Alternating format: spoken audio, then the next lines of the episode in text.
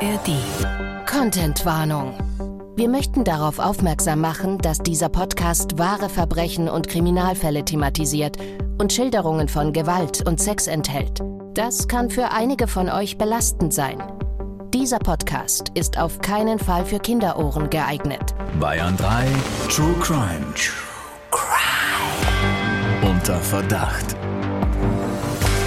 Ein Podcast von Bayern 3. Hamza hat die beiden übel zugerichtet. Nicks Kiefer ist gebrochen, Tims Jochbein geprellt. Sie haben starke Schmerzen. Gegen 2 Uhr kommen die Eltern der beiden ins Krankenhaus. Völlig geschockt über den brutalen Überraschungsangriff durch Hamza, rufen sie noch in der Notaufnahme die Polizei. Strafverteidiger Dr. Alexander Stevens erzählt im Gespräch mit Bayern 3 Moderatorin Jacqueline Bell von seinen wahren Kriminalfällen. Ja, erstmal alles auf Flugmodus stellen, weil das äh, kostet, kostet, ja normalerweise. Ein Bier, hast du gesagt. Nein, Eigentlich ein Kastenbier. ein Kastenbier oder wir können auch Champagner draus machen, wenn du willst. Klar. Ein Kasten was Champagner. Trink, was trinkt die Grand Dame sonst? Wir sind ready, wir sind ausgestattet mit Pfefferkäsebrezen und äh, legen los. Ich schaue gerade eben in den offenen Koffer von Alex ähm, und frage mich, was du in dieser äh, Tupperdose drin hast, was äh, komisch braun aussieht. Ja, du hast mir vorhin wieder nicht zugehört. Das ist nicht komisch braun, sondern das ist Alufolie, damit es frisch bleibt. Und was ist drin in der Alufolie? Eine frisch gemachte Lasagne. Ich sag aber jetzt nicht von wem. Hoffentlich auch für mich. Von wem ist mir egal, aber darf ich mitessen, ist die große Frage. Nachdem sie leider nicht vegan ist, sorry, Shaki. Das ist, das ist der größte Mythos überhaupt, was einfach überhaupt nicht stimmt. Ja, wir sind wieder auf Tour und machen gerade noch einen kurzen Abstecher in unserem Podcast-Studio und Alex hat ungefähr einen 300 Kilo Koffer dabei im Vergleich zu meinem, der wirklich klein ist. Also da frage ich mich mal, wer hier von uns beiden ja. die Dame ist. Ich muss sagen, ich hätte das Ding fast gar nicht die Treppe hochbekommen. Ja. Also die Leute haben richtig geguckt. Ich glaube, die haben wirklich gedacht, ich transportiere eine Leiche in diesem Koffer. Und damit hello, hello, hello zu unserem True Crime Podcast unter Verdacht. Ich freue mich sehr, dass ihr wieder bei uns seid. Ihr könnt euch jederzeit reinklicken. Alle Folgen von uns findet ihr in der ARD Audiothek App. App. Und Alex, heute hast du uns nicht nur einen Koffer zum Glück ohne Leiche mitgebracht, sondern auch einen ganz exklusiven Fall. Also diesen Fall gibt es weder in deinem aktuellen Buch zu lesen, noch haben wir den hier im Podcast schon behandelt. Und wir haben heute noch eine weitere Besonderheit. Ihr bekommt von uns gleich zwei Geschichten zu hören, damit ihr euch selbst ein Bild machen könnt, welche wirklich wahr ist und welche nicht. Oder liegt vielleicht auch die Wahrheit irgendwo zwischendrin. Und genau vor dieser Situation stehen wir Juristen, Anwälte wie Staatsanwälte, aber auch Richter fast täglich. Können wir gleich mal wissen, wie du dich täglich fühlst. Yes. Bevor wir aber dazu kommen, äh, lass uns erst mal schauen, um wen es geht. Die Namen und die Details haben wir zum Schutz der Person wie immer geändert.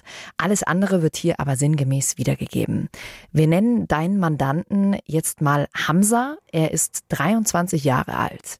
Alex, was ist er für ein Typ? Beschreib ihn uns mal. Er ist auf jeden Fall schon mal sehr, sehr groß und sehr kräftig, knapp zwei Meter, sportlich und durchtrainiert. Und Hamza ist ja auch kein unbeschriebenes Blatt. Der hat ja schon ein paar Vorstrafen vorzuweisen.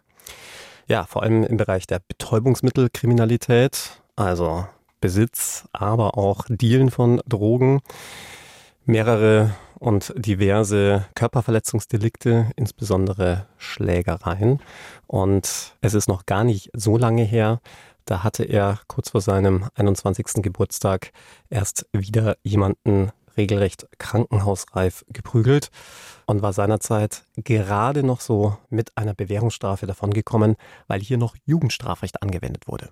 Aber man hat ja dann schon das Gefühl, dass er sich während seiner Bewährungsstrafe ändert, oder? Also, dass er sich erstmal sehr vorbildlich verhält.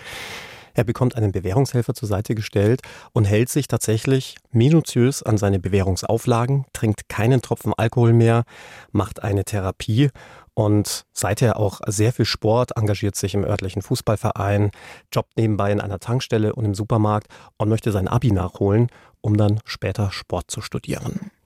Aber bei euch wird es wahrscheinlich gerade auch schon wieder bling gemacht haben, denn Hamza wäre ja nicht bei dir gelandet, wenn nicht doch wieder etwas passiert wäre. Knapp eineinhalb Jahre nach seiner letzten Verurteilung sitzt Hamza wieder bei mir in der Kanzlei und wieder geht es um Körperverletzung, in dem Fall sogar um gefährliche Körperverletzung. Eine Strafe von bis zu zehn Jahren winkt da einem entgegen im Erwachsenenstrafrecht. Jetzt ist Hamza nämlich nicht mehr Heranwachsender, heißt, das Jugendstrafrecht kann unter keinen Umständen mehr auf ihn Anwendung finden. Und das, was er da gemacht haben soll, klingt, gelinde gesagt, ganz schön heftig. Allerdings, was ihm vorgeworfen wird, das hören wir uns jetzt mal an. Zuerst aus der Sicht der mutmaßlichen Opfer. Die schildern den Vorfall nämlich folgendermaßen. Der 19-jährige Nick und sein bester Kumpel, der 18-jährige Tim, sind zum Feiern in ihrem Lieblingsclub. Die Stimmung ist ausgelassen. Sie tanzen zu Chartmusik, flirten, haben eine gute Zeit. Als sie sich vor dem Club mit zwei Mädchen unterhalten, kommt plötzlich, wie aus dem Nichts, ein muskulöser Typ daher, der mindestens einen Kopf größer ist als die beiden Freunde. Hamza. Für Nick und Tim ist sofort klar, Hamza ist eifersüchtig und an den jungen Frauen interessiert. Verpisst euch, schreit Hamza, sonst gibt's aufs Maul. Nick weist ihn freundlich darauf hin, dass es ja wohl Sache der Mädels sei, mit wem sie sich unterhalten wollen. Doch Hamza bleibt aggressiv, schubst ihn weg und verpasst Tim einfach so eine Backpfeife. Die beiden Freunde wollen sich nicht weiter mit ihm anlegen und machen sich auf den Weg zur S-Bahn, um die Lage zu deeskalieren. Doch Hamza denkt gar nicht ans Aufhören. Auf halbem Weg zu den Gleisen in der Unterführung holt er die beiden ein. Bestimmt will er nur wieder rumpöbeln, denken sich die Jungs. Sie sind nicht auf das gefasst, was gleich passiert. Total unvermittelt schlägt Hamza den beiden Freunden mit voller Wucht einfach ins Gesicht. Er beschimpft sie als Evolutionsbremsen und Lauchhunde. Danach versucht er erneut, auf sie einzuprügeln. Zum Glück ist eines der Mädchen zur Stelle und hält ihn zurück. Auch ein hilfsbereiter Zeuge, Florian, schreitet ein. Er hat alles beobachtet und bietet den Jungs seine Unterstützung an. Und er begleitet sie durch die Unterführung zum Bahnhofsgebäude. Von dort aus fahren Tim und Nick mit einem Taxi in die Notaufnahme. Hamza hat die beiden übel zugerichtet. Nicks Kiefer ist gebrochen, Tims Jochbein geprellt. Sie haben starke Schmerzen. Gegen 2 Uhr kommen die Eltern der beiden ins Krankenhaus. Völlig geschockt über den brutalen Überraschungsangriff durch Hamza, rufen sie noch in der Notaufnahme die Polizei. Hamzas Identität ist schnell ermittelt. Denn Nick und Tim finden heraus, dass er auf dem Social-Media-Account des Clubs gleich unter mehreren Fotos Kommentare gepostet hat. Außerdem kannte ihn fast jeder dort, zumindest vom Sehen. Kein Wunder. Der muskulöse, fast zwei Meter große Mann fällt sofort auf. Für die Polizei ist es also ein leichtes, ihn aufzuspüren. Ja, ich glaube, da sind wir uns alle einig. Also wenn diese Geschichte so stimmt, dann sieht das nicht gerade gut für Hamza aus. Du hast gerade gesagt, ihm könnten bis zu zehn Jahre dafür drohen. Wegen gefährlicher Körperverletzung und nicht nur das, auch seine aktuelle Strafe, die er ja nicht absitzen muss, sondern die ja zur Bewährung ausgesetzt wurde, würde aller Wahrscheinlichkeit widerrufen werden. Hm. Das heißt, er müsste dann diese ganze andere Strafe auch noch mit absitzen. Hm, aber noch wissen wir ja nicht, ob die Geschichte tatsächlich so stimmt, denn bei dir, Alex, hat Hamza etwas ganz anderes erzählt. Wir hören jetzt die Sicht von Hamza. Es ist Samstagabend. Nach dem Fußballtraining ist Hamza beim Feiern in einem Club. Nichts Ungewöhnliches für ihn. Vor zwei Jahren hätte er um diese Zeit wahrscheinlich schon einen guten Pegel gehabt, aber er will auf keinen Fall gegen seine Bewährungsauflagen verstoßen. Also gönnt er sich draußen vor dem Club einfach nur eine einzelne Zigarette. Aus dem Augenwinkel beobachtet er zwei junge Frauen, die er noch aus Schulzeiten kennt, Karina und Victoria. Mit Victoria hatte er sich im Club bereits kurz unterhalten. Unter Tränen hatte sie Hamza erzählt, dass ihr Freund mit ihr Schluss gemacht hatte. Hemmungslos trank sie daraufhin einen Gin Tonic nach dem anderen. Jetzt steht sie draußen und kann sich ohne die Hilfe ihrer Freundin Karina kaum auf den Beinen halten. Hamza drückt gerade seine Zigarette aus, da sieht er, wie sich zwei Jungs den beiden Mädels nähern. Auch sie sind offensichtlich ziemlich betrunken. Hamza merkt, wie unangenehm die Situation für die beiden jungen Frauen plötzlich wird Mehrfach bitten sie die beiden endlich zu gehen. Doch die lassen sich nicht abwimmeln, reißen stattdessen üble Sprüche wie Hey Ficky, stell dich nicht so an und komm mit Ficken. Das geht zu weit, findet Hamza. Verpisst euch, ruft er den Jungs zu, sonst gibt's aufs Maul. Doch die beiden lachen nur und machen weiter. Hamza hat genug. Er stellt sich zwischen die Jungs und die beiden Freundinnen, so wie er es beim Anti-Aggressionstraining im Rahmen seiner letzten Bewährungsauflage gelernt hat. Doch sein Einschreiten hilft nichts. Die beiden Jungs werden nur aggressiv und versuchen Hamza zu schubsen. Natürlich haben sie keine Chance. Immerhin ist Hamza einen Kopf größer, doppelt so breit wie die zwei und noch dazu völlig nüchtern. Und er hat die Schnauze voll. Einen der Jungs schubst er etwas zurück, dem anderen gibt er zur Warnung eine leichte Backpfeife. Dreckskanacke! beleidigen ihn die beiden. Lauchhunde! schießt Hamza zurück. Immerhin verziehen sie sich jetzt und Hamza kümmert sich um die beiden Mädels. Sie wollen zur S-Bahn, aber Karina, selbst betrunken, kann Vicky kaum stützen. Hamza begleitet sie zum Bahnhof. Kurz vor der Unterführung spricht ihn plötzlich ein Typ an, den er nicht kennt, und warnt ihn, die beiden Jungs, die sich mit ihm vor der Disco angelegt hatten, würden ihm auflauern, um ihn zu verprügeln. Der Fremde sei zwar mit ihnen befreundet, wolle bei so etwas aber nicht mitmachen. Gleich darauf verschwindet er wieder. Hamza weiß nicht so recht, was er mit dieser Warnung anfangen soll. Ist sie ernst gemeint oder steckt dahinter nur eine leere Drohung? Sein Blick wandert auf Karina und Vicky. Die jungen Frauen kommen nur schleppend voran. Vicky sieht aus, als müsste sie sich jeden Moment übergeben. Der schnellste Weg zu den Gleisen ist nun einmal der durch die Unterführung. Alles andere wäre ein riesiger Umweg, für den er mit den betrunkenen Freundinnen ewig brauchen würde. Hamza beschließt, trotz der Drohung den Weg durch den Tunnel zu nehmen. Alles ist wie leergefegt. Über ihnen hört er das Dröhnen einer S-Bahn, die gerade den Bahnhof verlässt. Im flackernden Neonlicht nimmt er schließlich von den Treppenaufgängen zu beiden Seiten der Unterführung Bewegungen wahr. Er erkennt die beiden Jungs von vorhin, die sich zügig nähern. Sie sehen wütend aus. Einer hält eine leere Bierflasche in der Hand, der andere umklammert einen Schlüssel zu einem improvisierten Schlagring. Hamza erkennt noch einen dritten Typen, der offenbar dazugehört, sich aber zögerlicher bewegt. Hamza schaut auf die beiden Mädchen, die von all dem nicht viel mitbekommen. Er fühlt sich zunehmend in die Enge getrieben und trifft eine Entscheidung. Noch bevor sie ihren Angriff koordinieren können, schlägt Hamza zu, mit voller Wucht. Erst dem einen, dann dem anderen mit der Faust mitten ins Gesicht. Die beiden sind von Hamsas heftigen Schlägen so überrascht, dass sie schockiert weglaufen. Auch der dritte Freund zieht sich mit ihnen zurück. Jetzt wartet Hamza mit den beiden Frauen auf die nächste S-Bahn. Als sie eingefahren ist, steigt er mit ihnen ein. Er weiß, jetzt sind sie in Sicherheit. Was machen wir jetzt mit diesen zwei unterschiedlichen Geschichten? Aussage gegen Aussage. Du hast gerade schon gesagt, Alex, so geht's euch meistens, dass ihr zwei Geschichten hört und man muss sich dann fragen, welche Version stimmt denn jetzt oder liegt vielleicht auch die Wahrheit irgendwo dazwischen? Alex, wie ging's dir denn, als du Hamsas Version das erste Mal gehört hast? Hast du ihm die abgekauft? Man muss sagen, ich kannte ja Hamza schon aus vorangegangenen Verfahren und er war jetzt keiner, der zu irgendwelchen Übertreibungen neigte oder gar zu Lügengeschichten. In allen Strafverfahren, bei denen ich ihn begleitet habe, hat er nicht rumgeschwurbelt, stand immer zu seinen Taten. Von dem her hatte ich jetzt keinen Anlass, ihm nicht zu glauben. Das Problem war nur, es stand halt wirklich Hamsas Aussage gegen die Aussage der beiden mutmaßlich geschädigten Jungs.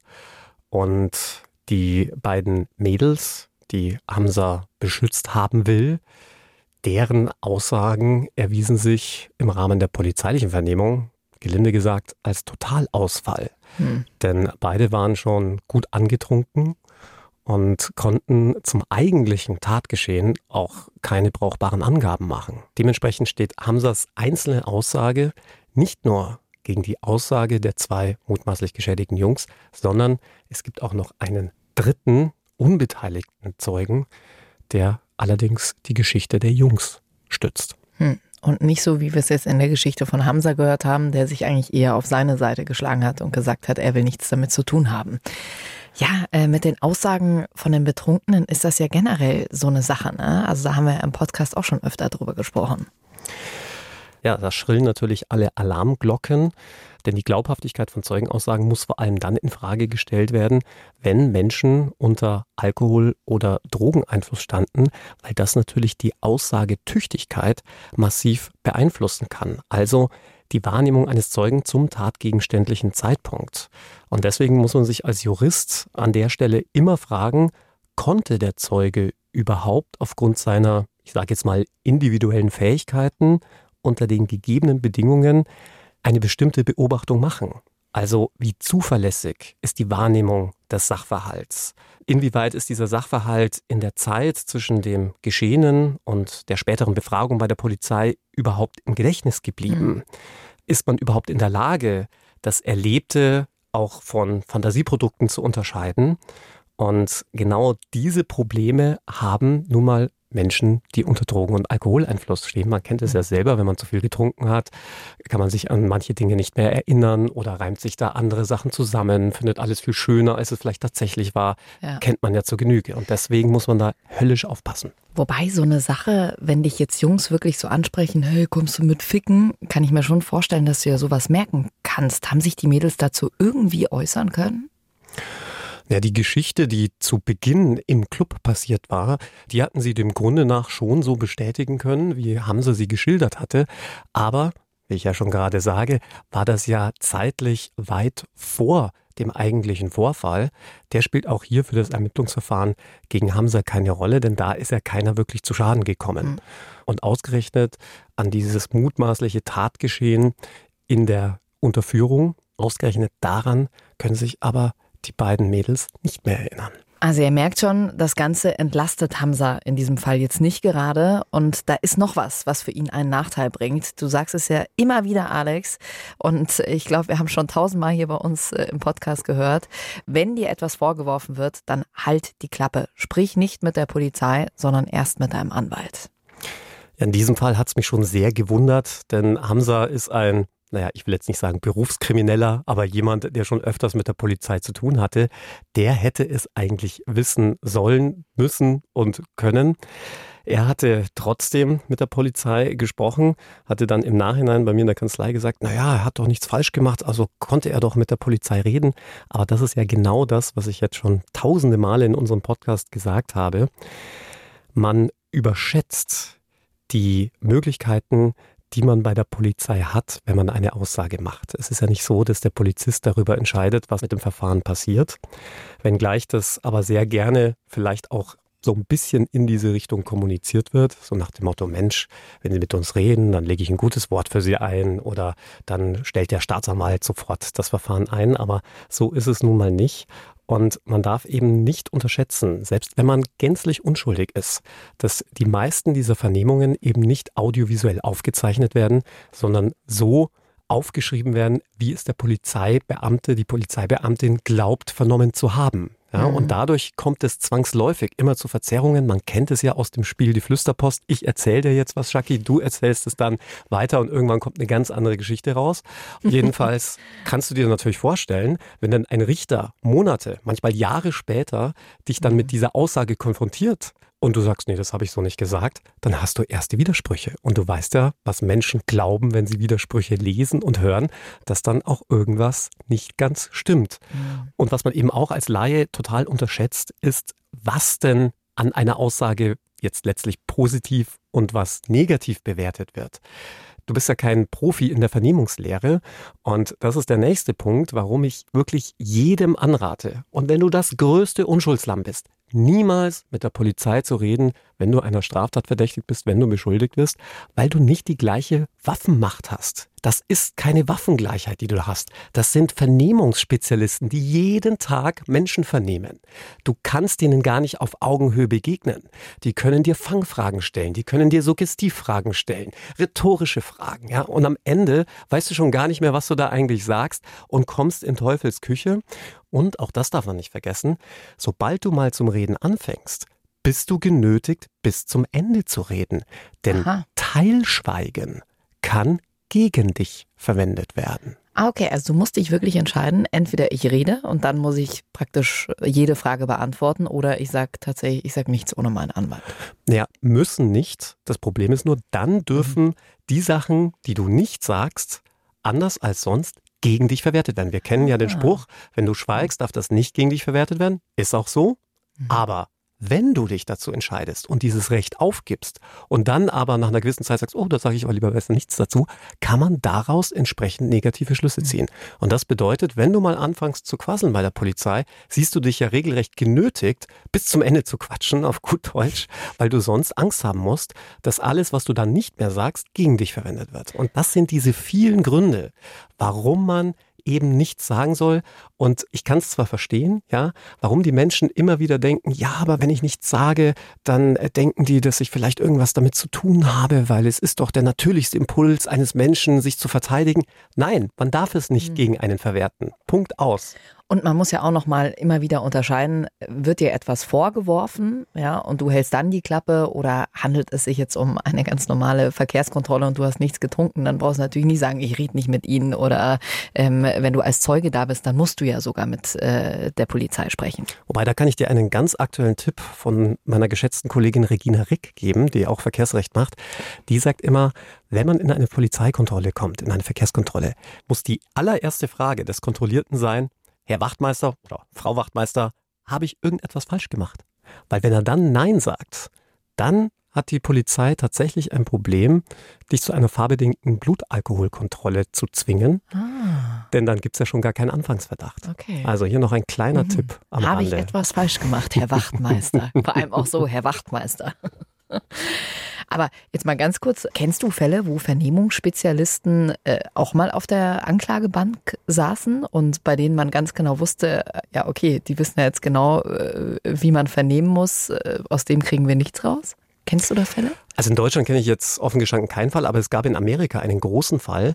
Da hatte ein Vernehmungsspezialist der Mordkommission, ich glaube es war LA, immer mal wieder Beweise gefälscht und weil so ein immenser Druck auf der Mordkommission lastete, tatsächlich Unschuldige in den Knast gebracht, indem er auch zum Beispiel Vernehmungen gefälscht hatte und Sachen zu Protokoll genommen hatte, die es so nie gab. Wahnsinn. Und irgendwann ist es dann rausgekommen und dann saß just dieser Vernehmungsspezialist auf der Anklagebank.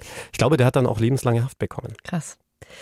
Lass uns äh, zurückkommen zu unserem Fall. Eine Sache, die ist ja nicht wegzudiskutieren und die finde ich auch echt heftig. Also Hamza, ob jetzt seine Version stimmt oder nicht, der hat die beiden ja schon ganz schön übel zugerichtet.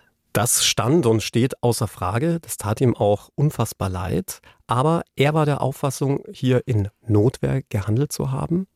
Und er hatte auch nochmal versichert, seither wirklich keinerlei Drogen, keinen Alkohol zu sich genommen zu haben. Und das jedenfalls hatte gestimmt, denn ein nachträglicher Drogentest, der bei Hamza durchgeführt wurde, ergab tatsächlich, dass er clean war. Mhm. Klar, er hätte wahrscheinlich auch ein großes Problem gehabt, wenn er jetzt mit Drogen erwischt wird. Er hatte ja zu dieser Zeit noch Bewährung. Genau, das würde bedeuten, dass das Gericht, das ihn zu dieser Bewährungsstrafe verurteilt hat, diese Bewährung wegen Verstoßes gegen die Bewährungsauflagen bzw. die Weisungen widerrufen könnte. Alex, wann wird denn eine Bewährungsstrafe überhaupt verhängt?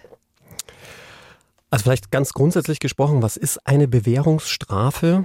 Also eine Bewährungsstrafe ist keine eigene Strafe, sondern da wurde man von einem Gericht zu einer Gefängnisstrafe verurteilt, deren Vollstreckung zur Bewährung ausgesetzt wird. Das heißt, man muss dann nicht in den Knast. Für eine bestimmte Zeit muss man sich aber bewähren, darf also nicht wieder irgendwas anstellen. Und dazu ist vielleicht ganz interessant zu wissen, dass die minimale Bewährungszeit zwei Jahre und die maximale Bewährungszeit fünf Jahre beträgt. Das heißt, das Gericht hat da ein Ermessen, wie lang man sich bewähren muss, ehe die Strafe dann einem erlassen wird. Und wenn man in dieser Zeit sich nichts Neues zu Schulden kommen lässt, dann wird die einem auch erlassen. Und jetzt ist vielleicht auch noch ganz interessant zu wissen, wann bekomme ich denn Bewährung? Und auch das ist im Gesetz geregelt. Also eine Bewährungsstrafe ist nur möglich bis zu einer Freiheitsstrafe von zwei Jahren. Das heißt, wenn schon das Gesetz zwei Jahre und mehr vorsieht, ist eine Bewährung ausgeschlossen. Außer du bekommst wirklich eine Punktlandung zwei Jahre. Mhm. Ja, aber das ist äh, ziemlich unwahrscheinlich, wenn du zum Beispiel ein Strafmaß von zwei bis 15 Jahren hast. Das heißt aber auch, selbst bei einem Diebstahl, der mit bis zu fünf Jahren bestraft werden kann, und das Gericht der Meinung ist, der Diebstahl wiegt so schwer, dass man jetzt hier drei Jahre ausurteilen muss, kann man keine Bewährung mhm. mehr bekommen. Geht also wirklich nur bis zu zwei Jahren. Und dann sagt das Gesetz auch noch aus, wann man denn diese Bewährung letztlich geben kann. Also welche Voraussetzungen müssen da vorliegen. Und da ist es dann so, dass bis zu einer Freiheitsstrafe von sechs Monaten zwingend Bewährung zu geben ist, außer, so steht es im Gesetz, die Rechtsordnung gebietet es. Ja, also wenn du beharrlich das zehnte Mal ohne Fahrerlaubnis gefahren bist oder so, dann mhm. wird irgendwann mal ein Richter sagen, naja, jetzt brauchst du halt mal den berühmt-berüchtigten Schuss vor dem Bug. Zwischen sechs Monaten und einem Jahr Freiheitsstrafe wird in der Regel auch die Bewährung ausgesprochen, wenn deine Sozialprognose günstig ist. Mhm. Und bei einem Zeitraum von einem Jahr bis zu zwei Jahren Freiheitsstrafe, da müssen dann schon auch gewichtige Umstände hinzukommen, dass ein Gericht dir noch Bewährung gibt. Okay. Da geht es zum Beispiel um klassische Strafmilderungsfaktoren, ja, dass du den Schaden wieder gut gemacht hast, ähm, dass du dich distanziert hast von der Tat, dass du vielleicht auch selbst große Nachteile durch die Tat erfahren hast. Also ich denke zum Beispiel daran, dass du in fahrlässiger Weise jemanden schwer verletzt oder gar getötet hast und dich das natürlich unfassbar belastet. Das sind alles so Faktoren, die dann eine Rolle spielen können. Also so ein bisschen ähnlich wie bei der Strafzumessung. Mhm. Und Du hast es schon vorhin angesprochen. Das Gericht kann zusätzlich zur Bewährung dann auch Auflagen und Weisungen erteilen. Also zum Beispiel anordnen, dass du den Schaden wieder gut machen musst, den du angerichtet hast. Oder einen Geldbetrag an die Staatskasse oder eine gemeinnützige Einrichtung zu bezahlen, damit du so ein bisschen auch Strafwirkung erfährst. Weil viele sagen ja auch, vielleicht auch nicht ganz zu Unrecht, naja, du wirst da jetzt zu, weiß ich nicht, eineinhalb Jahren Freiheitsstrafe verurteilt, musst aber nicht in den Knast. Da spürst du ja nichts mhm. von der Strafe.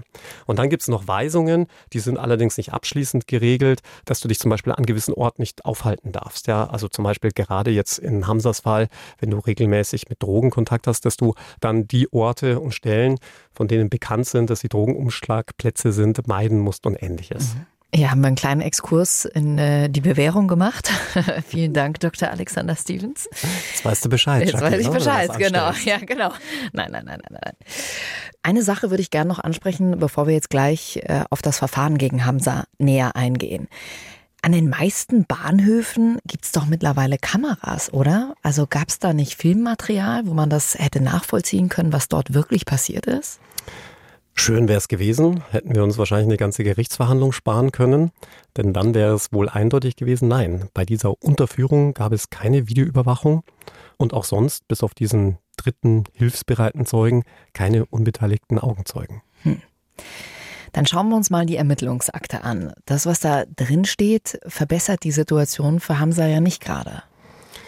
Ja, mittlerweile hatten sich die beiden mutmaßlich Geschädigten, also die beiden Jungs, von Top-Anwälten vertreten lassen, hatten sich als sogenannte Nebenkläger dem Verfahren angeschlossen. Vielleicht dazu noch ganz kurz.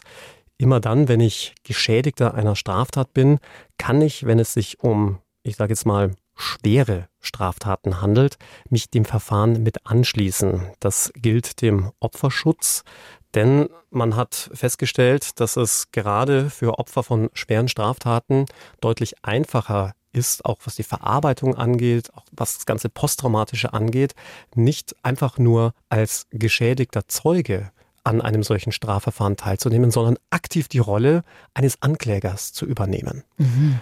Und damit auch ganz andere Rechte haben zu dürfen, nämlich zum Beispiel Fragen zu stellen, ein uneingeschränktes Anwesenheitsrecht, das wissen ja viele auch aus den Gerichtsdokus und den Filmen, dass der Zeuge ja immer erst dann in den Gerichtssaal darf, wenn er dran ist, seine Aussage zu machen, davor nicht, damit er ja nicht durch die vorangegangenen Aussagen beeinflusst wird. Diese Regel gilt für den Nebenkläger, die Nebenklägerin gerade nicht. Also die können die ganze Zeit an dieser Gerichtsverhandlung teilnehmen, wenngleich ich an der Stelle sage, fast alle Anwälte, die Opfer vertreten, raten allerdings dazu, dem Verfahren erst dann beizuwohnen, wenn man als Geschädigter, Geschädigte seine Aussage gemacht hat, weil man das natürlich als Gericht schon auch bewerten muss, hm. wenn es da möglicherweise zu suggestiven Einflüssen durch die vorangegangenen Zeugenbefragungen gekommen ist. Und vielleicht dazu noch die kurze Hintergrundinformation. Wann kann man sich denn als sogenannter Nebenkläger an einem Strafprozess anschließen? Das ist vor allem dann der Fall, wenn es um Tötungsdelikte geht. Also beim Geschädigten selbst natürlich dann bei versuchten Tötungsdelikten. Sollte es zu einer vollendeten Tötung gekommen sein, geht dieses Recht an die Rechtsnachfolger, also sprich die Kinder, die Eltern und so weiter. Und ansonsten bei fast allen Sexualdelikten und Delikten, die mit schweren körperlichen Schäden einhergehen. Insbesondere auch zum Beispiel Freiheitsberaubungen und ähnliches. Okay. Und dann gibt es noch ein paar Ausnahmen, aber das würde jetzt zu weit gehen. Und vielleicht auch das noch an der Stelle, weil das ganz interessant ist. Im Jugendstrafrecht gibt es grundsätzlich keine Nebenklage, weil man da die Jugendlichen schützen will. Da gibt es nur ganz wenige Ausnahmen, zum Beispiel bei Heranwachsenden, also die, die schon 18 sind, oder wenn es um Tötungsdelikte geht. Mhm. Da kann man sich dann auch als Geschädigter, Geschädigte dem Verfahren anschließen. Aber ähm, ansonsten geht es dann nicht. Heißt also, Nick und Tim treten als Nebenkläger auf und fordern ja auch ordentlich Schmerzensgeld. 10.000 Euro wollen sie beide für ihre erlittenen Verletzungen. Hm. Eine Sache wird nicht berücksichtigt in einem Verfahren, Alex, und zwar die Beleidigungen, die sich ja auch in den jeweiligen Geschichten widersprechen. Das hat mich irgendwie ein bisschen gewundert, dass das äh, gar nicht Thema war bei dem Verfahren. Ja, sehr gut aufgepasst, Jackie. Ich sage ja immer, du könntest eigentlich meinen Job mittlerweile machen. ähm, vielleicht erkläre ich das an einem etwas plastischeren Beispiel. Wenn du jemanden erschießt, ja, dann wirst du möglicherweise wegen Totschlags oder Mordes angeklagt, aber nicht auch wegen der Sachbeschädigung, die die Kugel an der Kleidung des Getöteten angerichtet hat. Mhm. Denn dieser durchstanzt. Das ist ja auch eine Sachbeschädigung. Und solche Fälle werden wegbeschränkt in aller Regel. Was bedeutet das? Das bedeutet, das Gesetz hat eine Möglichkeit für Staatsanwaltschaft und Gericht gefunden, Dinge, die nicht sonderlich ins Gewicht fallen, auch nicht verhandeln zu müssen. Einfach der Prozessökonomie wegen. Okay. Bedeutet jetzt auch in diesem Fall, klar, Möglicherweise ist es hier auch zu Beleidigungen, vielleicht auch wechselseitigen Beleidigungen gekommen. Aber die Strafe, die darauf steht, würde jetzt überhaupt nicht ins Gewicht fallen zu der Strafe, die hier möglicherweise im Raum steht. Wir hatten ja schon eingangs darüber gesprochen, nämlich bis zu zehn Jahren für eine gefährliche Körperverletzung. Für eine Beleidigung gibt es bis zu zwei Jahren meist eine Geldstrafe. In den allermeisten Fällen wird es ohnehin eingestellt. Und genau deshalb spielte diese Beleidigung oder diese wechselseitigen Beleidigungen in unserem Verfahren auch gar keine Rolle. Okay. Also, wenn wir das jetzt alles mal so zusammenfassen, es steht Aussage gegen Aussage. Trotzdem haben Nick und Tim ja immerhin den Zeugen Florian, der sich ja ihnen anschließt. Und Hamza steht mit seiner Version ziemlich alleine da, weil die beiden Frauen sich auch nicht mehr an die Situation erinnern können. Wie hat Hamza denn reagiert, als du mit ihm über diese Aktenlage gesprochen hast? Er war regelrecht schockiert. Und das hat man Hamza auch angemerkt. Also man hat ihm schon angemerkt, dass er von einer ganz anderen Version der Dinge ausgeht und dass es jetzt auch noch diesen unbeteiligten Zeugen gab, der dem Ganzen natürlich nochmal ein ganz anderes Gewicht verleiht, denn der ist ja damit nicht Partei. Mhm. Ne, man darf ja nicht vergessen, wenn ein Richter bei sich zwei diametral entgegengesetzten Aussagen entscheiden muss, wem er glaubt, dann hat er natürlich immer das Problem, dass beide Parteien ja auch ein großes Interesse daran haben, dass ausgerechnet ihre Aussage geglaubt wird. Beim Angeklagten, weil er natürlich nicht in den Knast wandern will, aber auch bei dem mutmaßlichen Geschädigten, bei den mutmaßlich Geschädigten hier im Fall, natürlich auch, dass ihnen geglaubt wird und die am Ende auch ihre Kohle bekommen, nämlich mhm. die 10.000 Euro, die sie dann auch noch im Prozess geltend gemacht haben. Das ist übrigens im Strafverfahren, auch wenn wir uns im Strafverfahren befinden, möglich. Das nennt sich Adhäsionsverfahren. Das dient auch dem Opferschutz, damit man nicht nach einer strafrechtlichen Verurteilung noch extra zu den Zivilgerichten rennen muss, um das Ganze dann nochmal durchleben noch zu müssen, sondern das kann dann der Strafrichter alles in einem machen. Mhm. Ja, und äh, deswegen ist dieser Florian, also dieser unbeteiligte Tatzeuge, natürlich schon ein Problem für Hamza, weil äh, welchen Grund sollte der denn haben, hier was Falsches zu sagen? Also ich würde jetzt mal als Laie sagen, eine Verurteilung Hamzas ist unter den Umständen relativ wahrscheinlich. Die Beweislage, die ist sehr erdrückend. Was rätst du deinem Mandanten jetzt in so einem Fall? Ja, da bittet man den Mandanten dann doch nochmal in sich zu gehen, ob die Geschichte denn wirklich so war, wie er sie einem präsentiert oder vielleicht die Wahrheit doch irgendwo in der Mitte liegen könnte oder doch ganz anders war, mal vorsichtig formuliert. Und selbst wenn man Mandanten hat, die beharrlich an ihrer Geschichte festhalten, dann kann es immer noch zweckmäßiger sein, hier eine Strafmaßverteidigung zu fahren, also sprich mit einem Geständnis zu arbeiten, um in dem Fall jetzt hier konkret vielleicht doch noch mal mit einem blauen Auge davon zu kommen und doch noch ein allerletztes Mal die Bewährung, denn eines ist völlig klar, wenn man hier bestreitend bei einer solchen Beweislage in das Verfahren geht, ist die Verurteilungswahrscheinlichkeit relativ hoch. Und ein Geständnis, das wissen wir alle, wirkt sich natürlich deutlich strafmildernd aus. Man sagt so als Faustregel ein Viertel weniger und ist natürlich auch, was die Sozialprognose für die Bewährung angeht, essentiell in diesem Fall. Also, dass ich natürlich ganz klar Hamza geraten hatte, hier eine Strafmaßverteidigung zu fahren. Denn insbesondere angesichts dieser Zeugenaussage des unbeteiligten Dritten standen wir da mit dem Rücken zur Wand. Hm. Du hast vorhin gesagt, er könnte eine Strafe zwischen sechs Monaten und zehn Jahren bekommen. Ähm, dann könnte es vielleicht sein, wenn er gesteht, dass er vielleicht gerade noch bei zwei Jahren landet und somit vielleicht doch nochmal auf Bewährung rauskommen würde. Genau. Wie hat er dann auf deinen Vorschlag reagiert, hier zu gestehen? Brüsk von sich gewiesen hat er den Vorschlag. Er wird hier sicherlich nicht lügen, um seine Haut zu retten. Er weiß, was vorgefallen ist. Das verbietet seine Ehre. Hm. Tja, jetzt stehen wir also vor dieser Frage, wo liegt die Wahrheit? In Hamsas Geschichte, so wie er sie wirklich beteuert, auch nochmal vor dir, weil er sagt ja wirklich, er will nicht gestehen, oder bei Nick und Tim oder vielleicht auch irgendwo dazwischen. Ihr könnt uns jederzeit auch eure Meinung durchschicken auf dem Bayern 3 Instagram-Account. Ich meine, die eine Wahrheit, die gibt's ja sowieso nie, oder Alex? Also jeder sieht ja Dinge immer ein bisschen anders. Ganz genau so ist es und deswegen spricht man bei Gericht und vor Gericht immer nur von einer juristischen Wahrheit. Denn es kommt natürlich immer, wie du richtig sagst, auf die Sicht der Person an und auf welcher Grundlage man diese Sicht bewertet. Ich gebe dir mal ein simples Beispiel. Ein Zeuge wird gefragt, ob er am 19. März in München war. Nein, sagt er, am 18. Warum sagt er das? Weil er lügen will. Nach seiner Erinnerung war es nämlich der 19. Und jetzt kommt's, tatsächlich war er jedoch einen Tag zuvor, am 18. in München. Jetzt stelle ich dir die Frage, hat er jetzt die Wahrheit gesagt oder gelogen? Hm. ja, gute Frage. Ich finde, man sieht das ja schon immer, wenn man äh, streitet mit Leuten. Ja, also wie danach die Wahrnehmung verzerrt. Du hast das gesagt und man denkt sich so, hä, das habe ich überhaupt nicht gesagt. Ja. Manchmal hätte ich echt gern so so Kontaktlinsen drin, wo man nochmal zurückspulen kann, sich die Szene nochmal angucken kann. Ja, man kann auch sagen, Wirklichkeit, Wahrheit und Realität haben nur auf den ersten Blick etwas Gemeinsames. Es gibt eine ganz schöne Anekdote eines früheren Rechtsprofessors von mir, Klaus Volk. Der hat gesagt, schickt man einen Naturwissenschaftler, einen Philosophen und einen Theologen in einen lichtlosen schwarzen Raum, um nach einer Katze zu suchen, in dem aber keine Katze ist, wird der Naturwissenschaftler nach kürzester Zeit rauskommen und sagen, da drin ist keine schwarze Katze.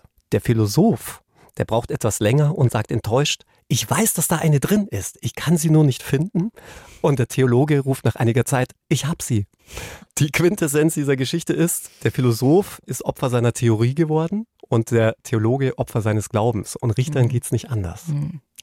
Ja, die Wahrheit, die eine Wahrheit gibt's nicht. Aber trotzdem muss das Gericht sich irgendwie entscheiden. Und äh, wenn wir jetzt mal ganz ehrlich sind, wenn jetzt nicht noch irgendwas Außergewöhnliches passiert, dann ist Hamza quasi verurteilt und wahrscheinlich auch mit einer relativ hohen Strafe, weil er ja nicht gestehen will. Aber ihr kennt unseren Podcast mittlerweile schon ein bisschen und ihr wisst, dass das noch nicht alles war. ja, denn am Tag der Verhandlung meldet sich Hamza in aller Früh bei mir mit Neuigkeiten und meint dann auch noch, er sei ganz zuversichtlich, dass sich mit diesen Neuigkeiten alles verändern würde. Was das für eine Neuigkeit ist, das werden wir euch gleich verraten. Jetzt gucken wir erstmal auf den Gerichtsprozess. Hamza wird zweifache Körperverletzung vorgeworfen und die Strafrichterin hat sich dazu auch schon ihre Meinung gebildet. Ja, die ist nämlich sichtlich voreingenommen und findet das natürlich auch gar nicht gut, dass Hamza bei der erdrückenden Beweislage noch nicht einmal zu dieser Tat stehen will und kein Geständnis abgibt. sondern seine Version der Dinge schildert, und zwar genauso, wie wir sie jetzt eingangs in der Geschichte gehört haben. Er widerspricht sich auch nicht zu seiner polizeilichen Aussage, hält also dieser scharfen Befragung durch die Strafrichterin durchaus stand. Die bleibt aber sichtlich genervt. Also zwischen den Zeilen kann man hier schon ganz klar als Strafverteidiger erkennen, dass das Gericht hier auf Verurteilungskurs ist. Mhm. Was würdest du sagen, was hat Hamza für eine Figur gemacht? Er hat sich wirklich wacker geschlagen. Wie gesagt, keinerlei Widersprüche zu seiner polizeilichen Vernehmung, hatte auf alle Rückfragen der Richterin auch eine adäquate Antwort. Also wenn man so will, wäre er Zeuge und nicht Angeklagter, ein Traumzeuge. Und dann geht die Türe auf und Florian kommt herein in den Gerichtssaal. Wir erinnern uns, laut Nick und Tim ist er ein unbeteiligter Zeuge gewesen. Laut Hamza steckt er mit den beiden unter einer Decke. Und Florian sagt vor Gericht genau das aus, was er auch schon der Polizei ausgesagt hatte. Ganz richtig. Also auch hier keinerlei Widersprüche zu dem, was er bei der Polizei gesagt hatte. Und auch das bestätigt letztlich die doch vorgefasste Meinung der Richterin, insbesondere auch des Staatsanwaltes, der immer nur nickend sich Notizen machte. Auch das ist immer ein, ich sage jetzt mal, nicht so vorsichtig optimistisches Zeichen für den, für den Verteidiger. Aber nach der Befragung der Richterin und des Staatsanwaltes war die Verteidigung dran. Und ich musste Florian nur eine einzige Frage stellen, nämlich ob er bei Instagram einen Account unter dem Profilnamen Z-Man XXL hat. Hm. Und, und man hat schon unmittelbar, nachdem diese Frage im Raum verklungen war, gesehen, dass Florian sehr, sehr nervös wurde. Auch die Richterin bemerkte das und fragte natürlich dann auch sehr neugierig, was das denn mit dem Fall zu tun habe, worauf ich denn mit dieser Frage abzielen würde. Und alles, was ich machen musste, war vor an den Richtertisch zu treten, ihr einen Screenshot von Florians Instagram-Profil zu zeigen, auf dem man Florian sah, zusammen Arm in Arm mit Nick und Tim beim Feiern. Ausgerechnet mit den beiden, die er ja überhaupt nicht gekannt haben will, also von wegen unbeteiligter Tatzeuge. Aber sorry, also da frage ich mich ja schon, sowas checke ich doch vorher, wenn du in der Öffentlichkeit irgendwelche Fotos teilst, dann dich vor Gericht hinzustellen und zu sagen, nö, die beiden kenne ich nicht. Also da kommt man doch relativ schnell drauf. Naja, man muss sagen, so ganz ungeschickt war Florian gar nicht gewesen, denn er hatte kein öffentliches Profil, aber er hatte die Rechnung ohne Wiki gemacht. Denn Vicky hatte sich ziemlich schuldig gefühlt, dass sie Hamza nicht sonderlich hatte helfen können, weil sie ja so betrunken war, und entpuppte sich aber als wahre Detektivin und hatte dann das Profil von Florian gefunden und ihm eine Freundschaftsanfrage geschickt. Und hm. leider hat Florian diese Freundschaftsanfrage angenommen und damit waren auch alle Beitragsfotos auf seinem Profil zu sehen. Ja, und damit hat Florian vor Gericht gelogen. Und ich sag mal so, die Richterin war nicht gerade amused. Die Richterin hat Florian eine goldene Brücke gebaut, denn was er ja gemacht hatte, war eine waschechte Falschaussage, mhm. aber diese Falschaussage ist erst beendet, nachdem man aus dem Gerichtssaal entlassen wird. Das heißt, man kann, wir kennen es ja aus unseren Mordfällen, von einem Versuch ja auch noch zurücktreten. Und genau das hat die Richterin Florian gesagt. Und Florian nutzte dann auch diese Chance und hat dann die Geschichte so erzählt, wie sie sich tatsächlich zugetragen hatte. Und die stimmte dann, oh Wunder, ziemlich genau mit Hamsas Geschichte überein. Wahnsinn, was für ein Showdown im Gerichtssaal. Aber auch wenn Hamza die Wahrheit sagt, verurteilt wurde er trotzdem wegen zweifacher Körperverletzung. Denn das war ja von Anfang an nicht wegzudiskutieren, dass er die beiden sehr übel zugerichtet hat. Dass er sie sehr übel zugerichtet hatte, war wahrlich nicht wegzudiskutieren. Die Verletzungen waren auch so festgestellt worden im Krankenhaus. Aber wir bestanden auf der Notwehrsituation. Also, dass hier Hamza in Notwehr gehandelt hat. Eine Notwehrlage lag hier ganz offenkundig vor. Ich meine, man hat es ja auch in der Geschichte gehört. Der eine mit der Bierflasche in der Hand, der andere nimmt seinen Schlüssel zwischen die Finger und bald die Finger zur Faust. Das ist natürlich schon objektiv sehr gefährlich und gehen dann in dem Moment auch auf Hamza zu. Also es steht ein Angriff unmittelbar bevor. Und jetzt kommt aber die Problematik, über die wir dann im Gerichtssaal gestritten haben, nämlich über die Erforderlichkeit der Notwehrhandlung. Denn selbst wenn eine Notwehrlage besteht, darf ich mich nur mit dem mir am mildesten zur Verfügung stehenden Mittel wehren. Also wenn ich mehrere Möglichkeiten habe. Jetzt könnte man sagen, gut, Hamza hat ja jetzt nicht irgendwie eine Knarre rausgezogen und die abgeknallt, sondern nur in Anführungszeichen mit seinen Fäusten vermöbelt. Aber jetzt kommt etwas hinzu, dass man seitens des Gerichts Hamza eben angelastet hat, nämlich dass er den anderen so weitaus körperlich überlegen war und auch Kampfsport betrieb und damit natürlich eine gewisse Überlegenheit, eine gewisse körperliche Überlegenheit bestand. Wir als Verteidiger haben uns aber auf den Standpunkt gestellt, dass man in der Kürze der Zeit, und man kennt es ja auch beim polizeilichen Schusswaffengebrauch, ja wirklich nur Millisekunden hat zu entscheiden, wie kann ich jetzt einen solchen Angriff abwehren? Und dieser Angriff hätte ja durchaus lebensbedrohlich enden können. Ich meine, wenn jemand mit der Flasche und mit dem Schlüssel auf dich zugeht und das Hamza letzten Endes gar kein anderes Mittel zur Wahl stand. Und das Gericht hat sich dann aber auf den Standpunkt gestellt, ja, mag alles sein, aber es gäbe eben Einschränkungen des Notwehrrechts. Und die gibt es tatsächlich. Wir haben auch in unserer QA-Folge schon mal drüber gesprochen. Nämlich dann, wenn man dem Grunde nach zwar sagt, ja, man hat hier ein Notwehrrecht, aber dein Gegenüber ist wie auch immer eingeschränkt. Zum Beispiel, weil er schuldlos handelt. Zum Beispiel bei Kindern muss man solche Einschränkungen machen. Äh, wenn jemand total alkoholisiert ist, bei Bagatellangriffen, ja, also wenn dir jemand irgendwie einfach nur so ein Papierschnipsel entgegenwirft, ja, dann äh, kannst du dir nicht über den Haufen knallen, mhm. logischerweise. Ja.